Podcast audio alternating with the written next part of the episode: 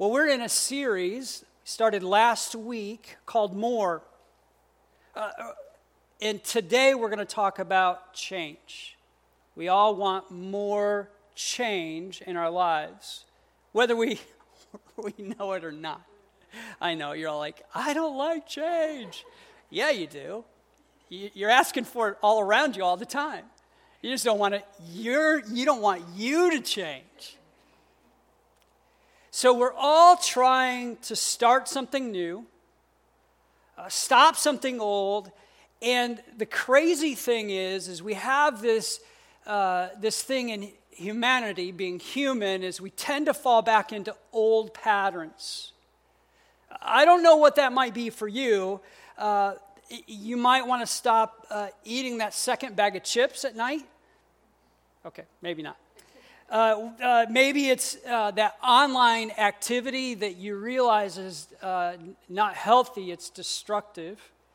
Uh, you, you, you want to be a little more proactive. Maybe it's not so depth like that, but you want to just be a little more proactive in your life. You realize that uh, the La-Z-Boy is making you lazy, right? We just tend to fall back into these old patterns, and you, you want to move forward. You want to change. And in new seasons, we have wonderful opportunities to change our patterns and change our behaviors and put a stake in the ground. Maybe it's a reading the word. You realize, wait a second, I call myself a follower of Jesus, but I haven't picked up my Bible digitally or physically in like four or five months until the pastor says, hey, pull that one out in front of you in the Pew Bible. That's not accusation, that's reality. I know, it's tough. Maybe you want to start exercising. Maybe you, you want to pray more. Maybe you want to take better care and manage your money in a way that allows you not to just have wealth when you're older, but be able to give away generously to others as we are called to do, actually, as, as followers. I mean, there's so many different things that you could put down. I mean, it, we could just sit here and go, okay, turn, you know, write down what, what is the goal that you set this week and what has already slipped. What, what has already kind of been off kilter. Because that's the way it happens. That's often the way our, it happens. So, this is our declaration from last week. With God's help, we will choose what we want more over what we want now. We will choose, with God's help, and that is key, we will choose what we want more over what we want now. It's vastly important to understand that that there's things within us that are chasing us to do something now.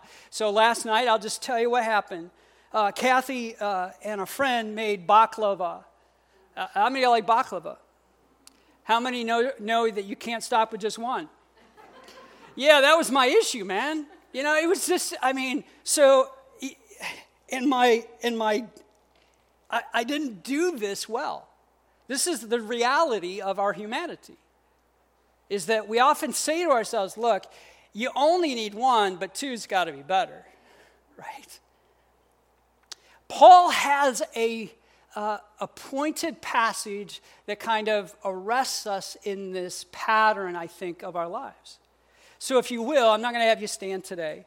If you will, uh, the scripture will be on the screen. Follow along with me with the scripture.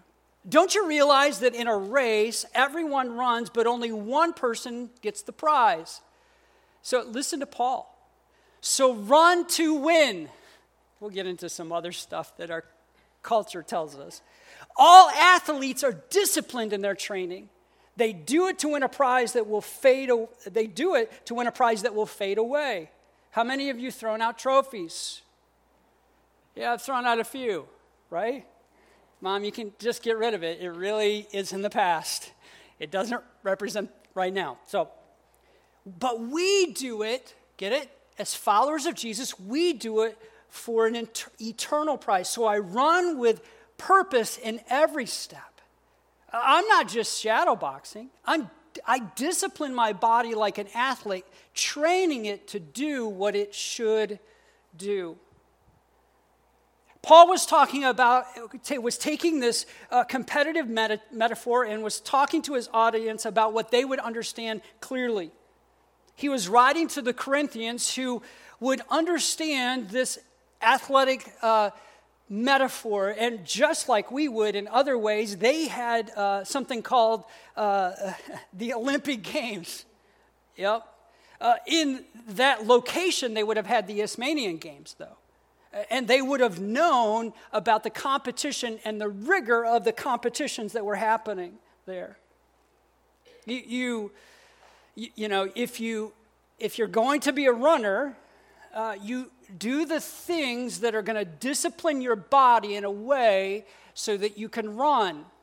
I remember uh, I was a youth pastor, seems like a long time ago now. I was watching one of my students run his dad was getting uh, uh, aggravated. he said, after the race, he said, Chris, what did you have for lunch? French fries? Nothing else was said. I mean, French fries are not fuel for running. As much as we think they might be, they're not fuel for running, and especially not to be able to win, right? it's this, it was the same way for them. It's like, wait a second, they would understand this. So Paul was talking to a group that understand the, understood at least the value of competition and celebrated the thrill of victory. That's something that maybe we have lacked in our lives a little bit. That, that idea of crossing the finish line uh, to win, uh, not to just get a participation trophy or a sticker or whatever. He says, Paul says this Don't you realize that in a race, everyone runs, but only one person gets the prize? So run to win. How many of you are a little bit competitive? How many of you like to win? How many of you are lying to me right now? Meaning, you know, there's, there are probably not, you know, we're talking about running to win. You're like, I could care less about running. But there's something that lights your fire, because I could ask uh, your friends around you or your spouse, and they would tell us, right? So Paul is writing here not about athletics. You do know that, right? He is not writing about being an athlete. While that's important, our bodies are the temple of the Holy Spirit. How we treat them is very, very important. Very important because then we have the ability to do what Jesus asks us to do when we take care of our bodies the way He tells us. But He is not talking about that. What he's talking about is that we, as followers of Jesus, and if you're not a follower in here, uh, you're listening in on a conversation that Paul's having with those who say, I follow Jesus okay? And you might want it to apply to you, but it doesn't shroud you. It just doesn't. What Paul is talking about to those of us who are followers of Jesus is this is that we follow the king of all kings, the God of all the little gods, if you will, in our world. We do not follow just any one person. We follow, as we sang earlier through the Apostles' Creed, the one who can save our soul, that we believe in the one who was resurrected from the grave. This should matter to us and matter beyond a Sunday, but every day.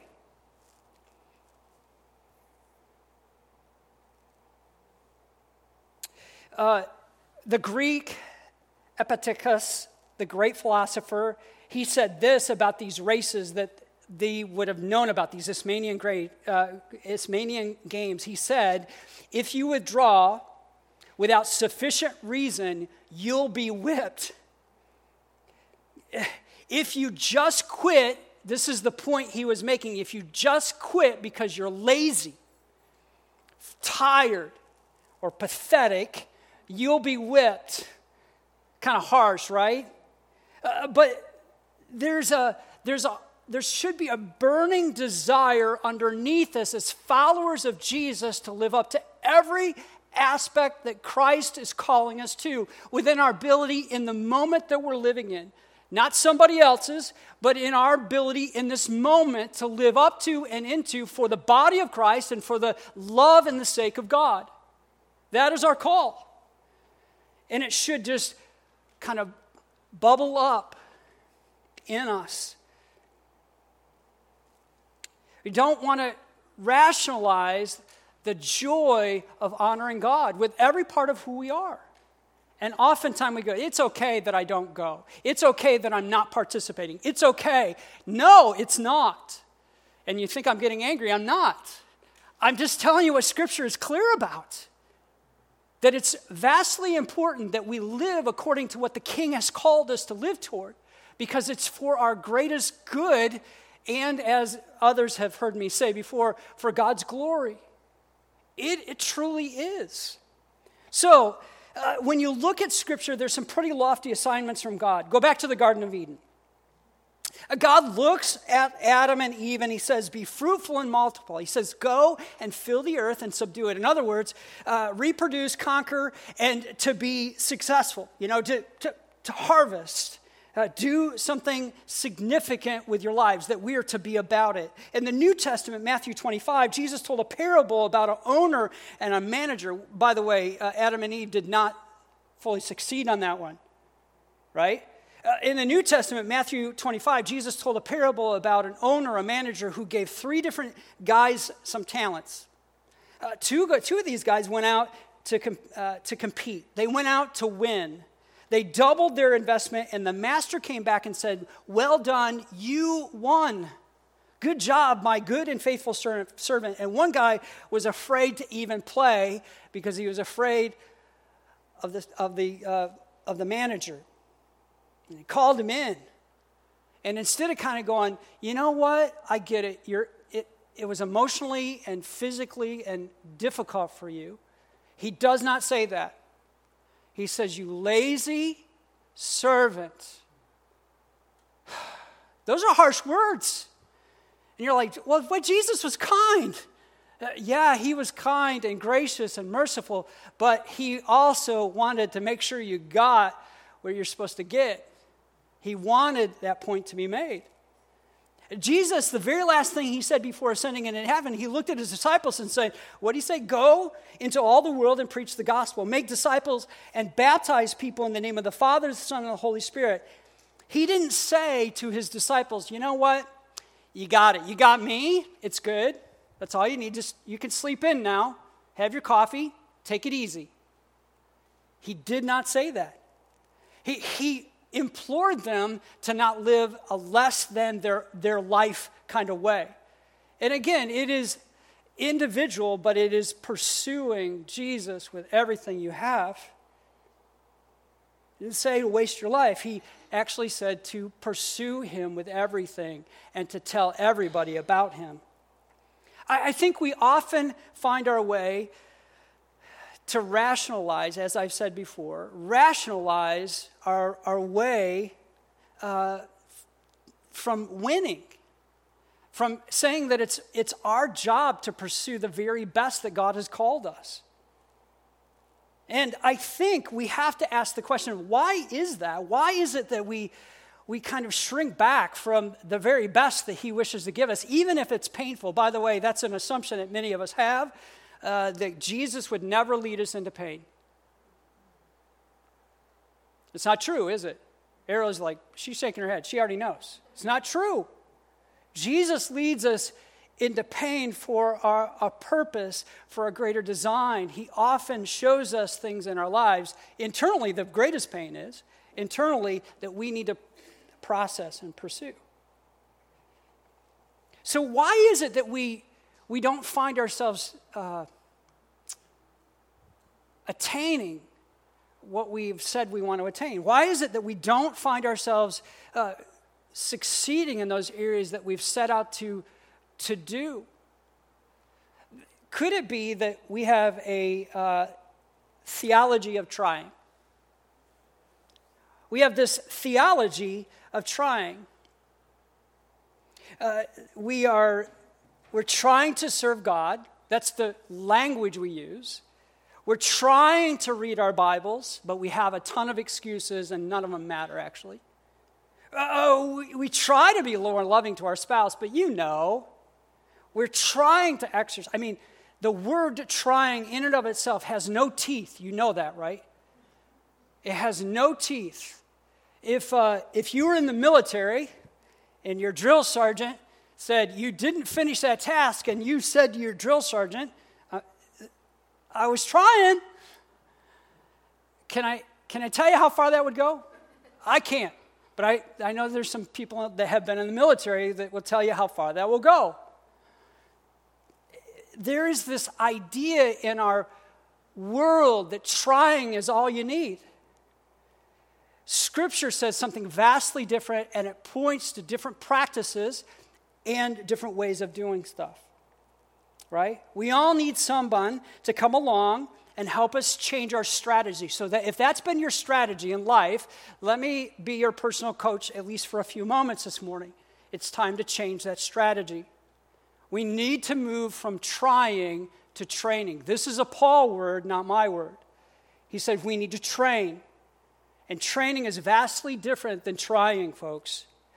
Uh, you know, I, I, I, remember the first time I read uh, somebody who built a discipleship material around this idea of moving from training to trying, and I, I was like, this is phenomenal. It's great stuff. It's, uh, it's, it's right on because training has teeth. Training has teeth. Trying does not give you traction, but training and practice has traction, it has teeth, it has gears that will get you where you need to go. So let's consider the difference for a few moments, mindset and perspective wise. We talk about, as I said, we talk about trying to read my Bible, trying to pray, trying to get healthy, trying to be a better husband or spouse. Trying is this trying is an attempt to change with minimal commitment. With minimal commitment. It sounds good when it comes out of our mouths, it may ring pretty, but if we have true friends around them, around us, even if we don't change our terminology, they're going to say, Well, how are you going to try? Tell me what you're going to do. Right? You would never tell a coach, Well, I'm trying. And he'd say, Well, trying's great, but we're going to do some more training. We're going to do some more training. And some of you are saying, Yep, our football team, whoever you're rooting for today or yesterday or whatever, yep, there's more training that needs to be done. I was thinking the same thing about my football team. I'm like, as if I'm the coach, right? I, they don't need me. Yet training, training is this, is wholehearted commitment to achieve a specific result. And so I think that when we start to break down the whole into pieces, we start to make an achievement in the areas that we're desiring to move into and starting to change. You know the difference between training and t- try, or trying and training. If you're trying, you just show up and hope for better results. I hope this works out, right? This is the trying part of it. But when you're training, you've got a game plan, you've got a business plan.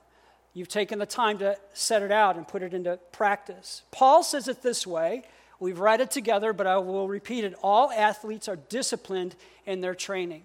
Are disciplined in their training. They know what they need to do, or they're going to find out. They're going to find somebody who knows. This word translated in the NLT for disciplined is translated maybe in some of your NIVs if you're looking at them uh, as strict training. And in the Greek, it's this word, agonadz, agonadzomai. And some of you are like, I think I know that word. And you're exactly right, you do. It means agony. That, that there's something about, there's strict training, there's, there's discipline, that when you train, that there's going to be a little bit of pain that goes with it. There's probably going to be a little bit of uncomfortability. So that's to contend for victory, to strain every, with every nerve toward a goal. Some of you are coaches. And when you coach your team, you realize that there are limits to some of your uh, players' ability, but you would never be a good coach if you allowed your team not to take the next right step in growing as a player and then as a whole growing as a team. That would be unfair to them. It would be a waste of your time and a waste of their time. It just would.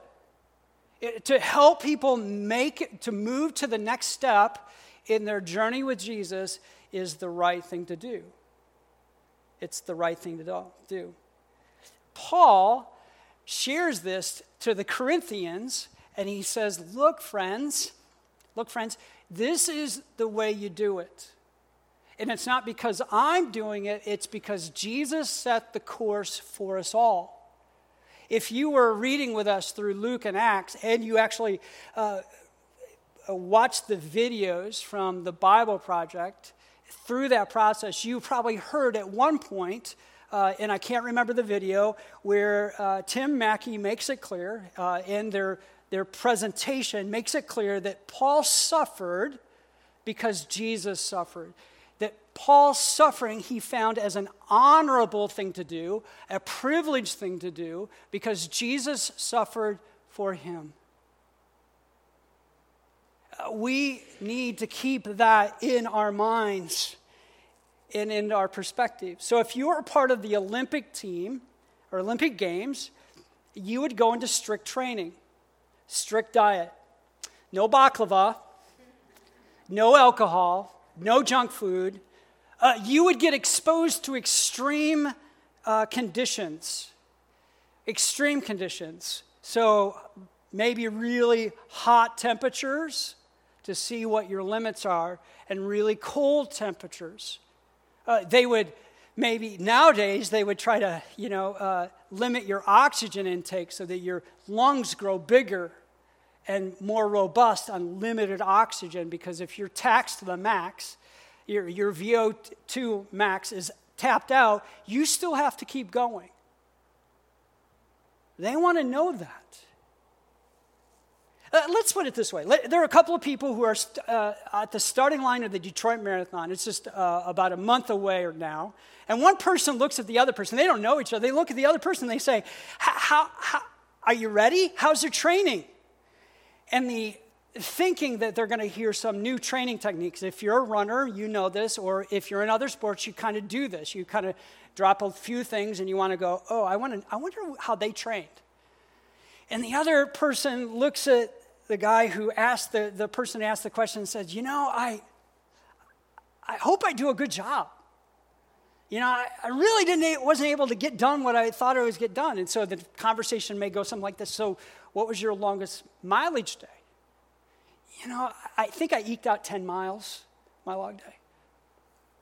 The one, one person looks at the other person and says, Well, I wish you all the best.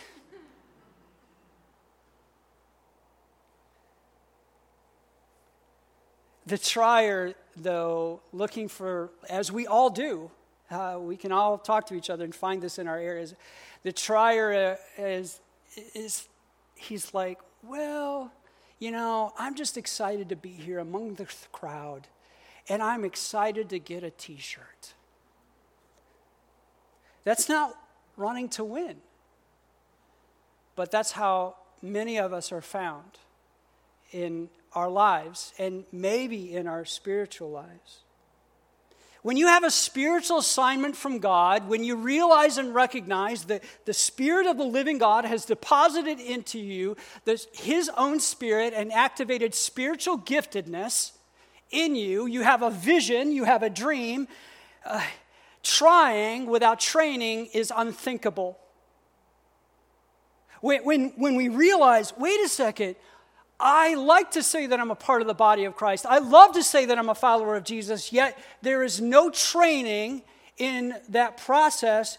It's, un- it's really unthinkable. It's limiting to the body of Christ to not be a part of the training that God wishes to give. Because then you, as a part of the team, part of the body, are not running to win. You're just running to have your next breath. We're, when we run like this, we're not trying to honor God. We're not in training to be as God created us to be. Uh, Paul, it says this, uh, Paul says this in Timothy chapter 4, verse 7. Train yourself to be godly.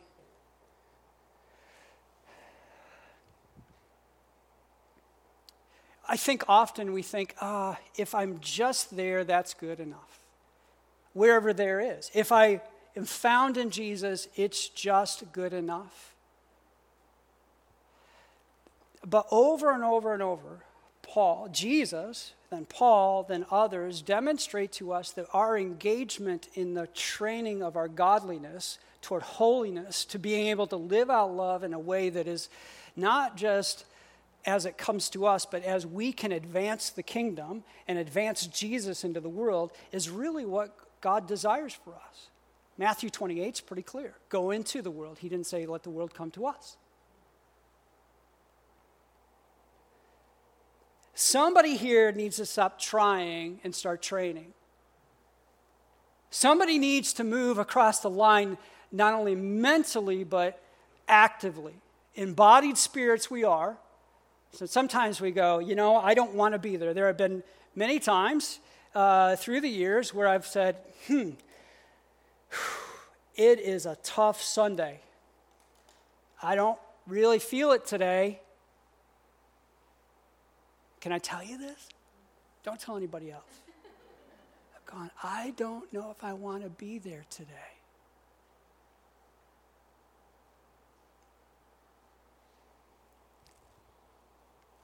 We have to move from trying to training.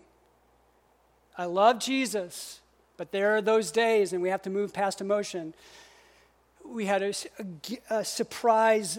Uh, Kathy and I had a surprise uh, about a week, a week ago. I think it was about a week ago. Our exchange student we had in our home a few years ago uh, texted us. Well, she tried to call, but then she texted. She said, Hey, I'm in Michigan. We're like, Susie, you're in Michigan. That's great. And so, come to find out, she had landed in Michigan. She goes to U of M now. We're grateful for that. And uh, she was over last night. I, I think I'm safe to say this. She, she's giddy about someone, right?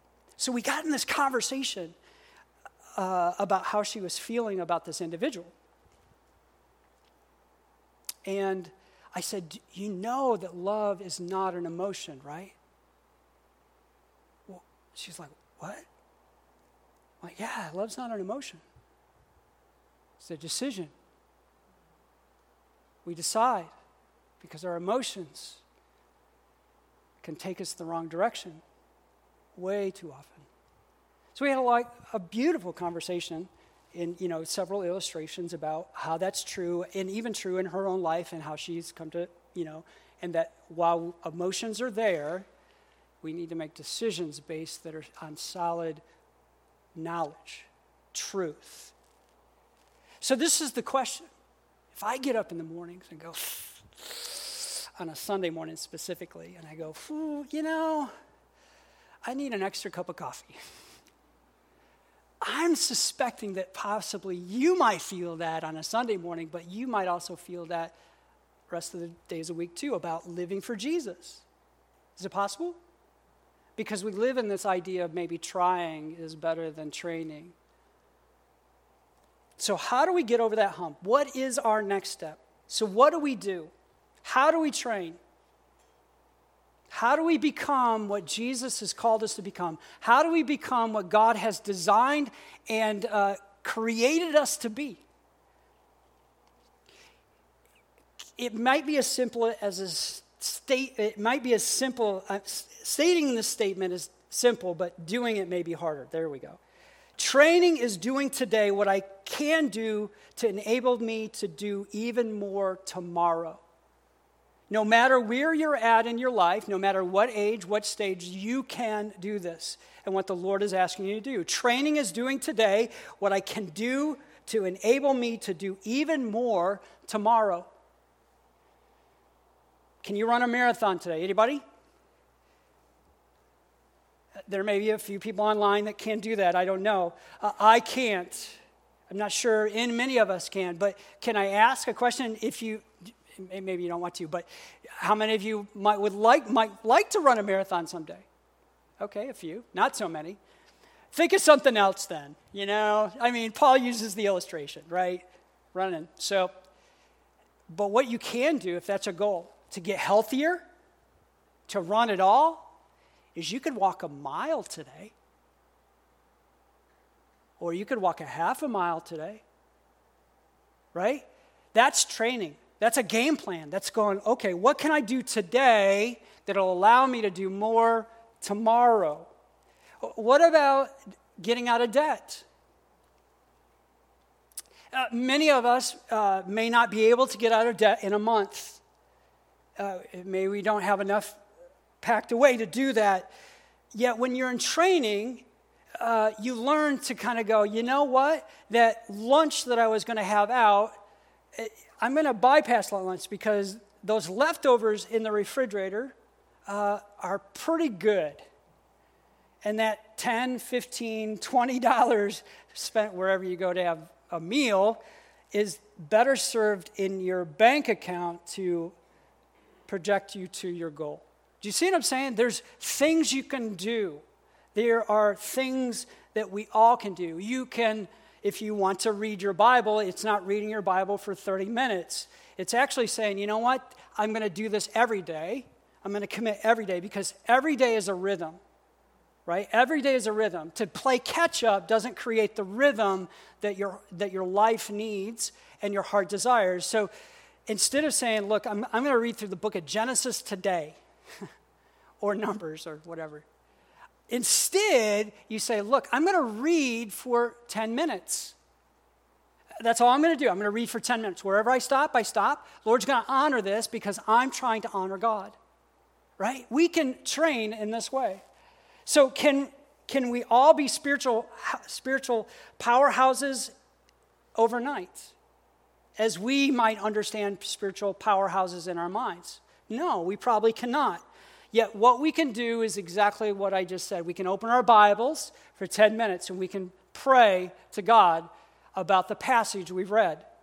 We can set aside time at our dinner tables with our families and say, you know what? This has not been part of our time together, but I want it to be a part of, I want a stake in the ground. So I'm going to ask my kids this question so, where did you see God today? And they're going to be blindsided because they've never heard that question out of my mouth before. But I'm going to ask it anyway, and we're going to continue to do that every, every day. And we're all going to have an opportunity to answer, and then we're going to pray about it, right?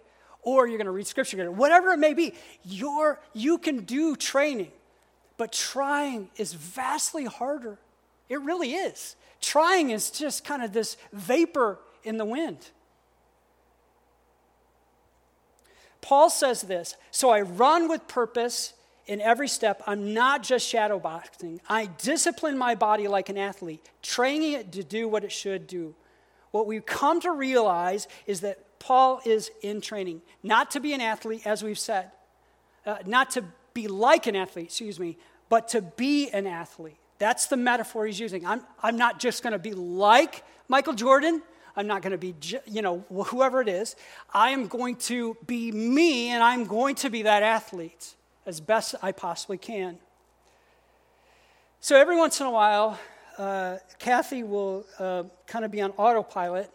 Not a bad thing, but it, it does happen. She'll say, she'll ask me, What are you going to do today? And she knows my routines and my rhythms. They're pretty, pretty set. Uh, partly because I like it, it keeps me ordered, but partly because it works. There's systems that I work into. And so I'll look at her kind of like, really? You're going to ask me this question today? And usually it goes like this Well, I have a meeting, here, da, da, da. you know, and she knows these, by the way, if you're wondering. And I work on my message, and, and she's like, Oh, yeah, yeah, I know. Right? I mean, there are, in, there are divine interruptions, don't get me wrong. If you call uh, we will work out a time. But there are routines. That, personally, that is what training is. Training is setting a routine that you, you don't deviate from unless the Lord really says you're going to deviate. And you know what those are, right? Training isn't a hopeful experience, experiment, it's a devoted commitment dri- driven by a deeper why. A deeper why. So you have to internalize who you are. Remember last week we talked about identity. We're coming back to it right now. I'm not going to have a better marriage. We are going to have a great marriage. It's a mindset change. It's stating something that you are aspiring to and that you're going to live to. I'm not going to be a god I'm not going to try to be a godly parent. I'm going to be a godly parent. Bottom line, you're not going to deviate. You're going to train yourself. You're going to apply it to your world. Whatever yours is, you're going to change that mindset because that's what God tells us to do. You're wondering where I'm getting some of this from. Romans 12 is clear that we must train our minds. It's part of offering our bodies as a living sacrifice. We must train our minds. It, maybe it's this I'm not going to try to stop doing that online activity that's shattering my family because I'm uh, fearful of getting caught. No, I'm going to tell myself I'm an ambassador of Christ in training, honoring God with the purity of my mind and my body, my whole being. That's who I am. That's who God sees me as. You see, we have to have God's help in all this. We have to change our mind by the Spirit changing us from the inside out, right? And it's, that's how we win.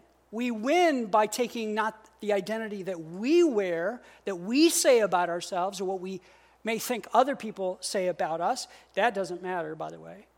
But what we, what we do is we, we put on Christ and we start to say to ourselves the truth of how He sees us, that we're loved, dearly loved children. We sang a little bit about it earlier.